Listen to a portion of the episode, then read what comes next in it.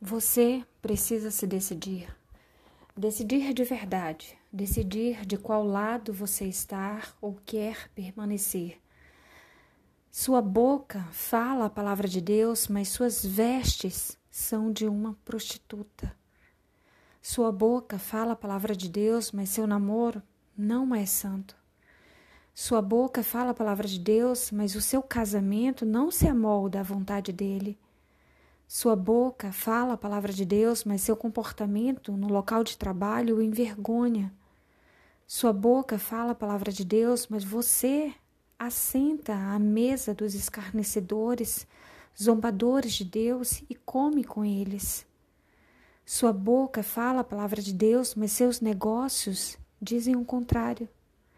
Sua boca fala a palavra de Deus, mas ao invés de aconselhar-se com os servos dele, você busca ouvir aos ímpios.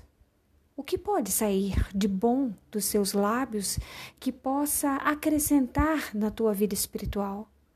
Desde quando um cego guia outro cego?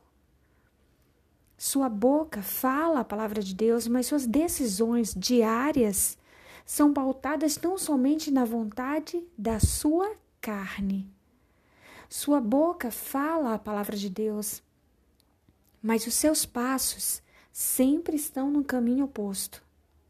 Até quando você vai achar que isso é viver o Evangelho?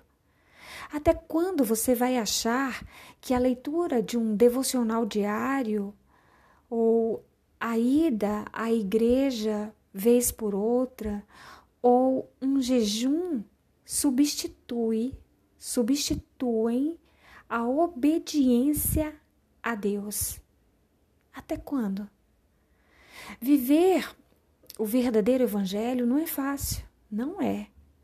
Exige de todos nós renúncias, exige abandonar o pecado, exige resiliência para não cedermos às pressões externas e internas, exige confiança em Deus, fé, Carregar a própria cruz requer músculos espirituais fortes para suportar o seu peso.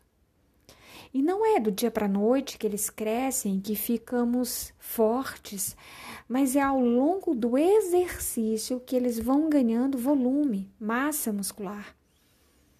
A vida, portanto, é a nossa academia, o Espírito Santo, nosso instrutor, e nós devemos ser aquele aluno aplicado, disciplinado e atento a tudo que o instrutor fala. Ao longo do tempo, dia após dia, ano após ano, e ao longo de nossa vida, vamos notar a diferença. Os outros que nos rodeiam também notarão a mudança em nós e seremos testemunhas de Cristo. E assim, nossa boca falará a palavra de Deus e os nossos pés por eles serão conduzidos. Nossos pés por eles serão conduzidos. Reconhece o Senhor em todos os teus caminhos, e ele endireitará as tuas veredas, e ele endireitará as tuas veredas. Provérbios 3, 6. Apenas decida hoje viver o verdadeiro Evangelho e, no mais, basta um dia de cada vez e Deus no controle de todos eles. A paz.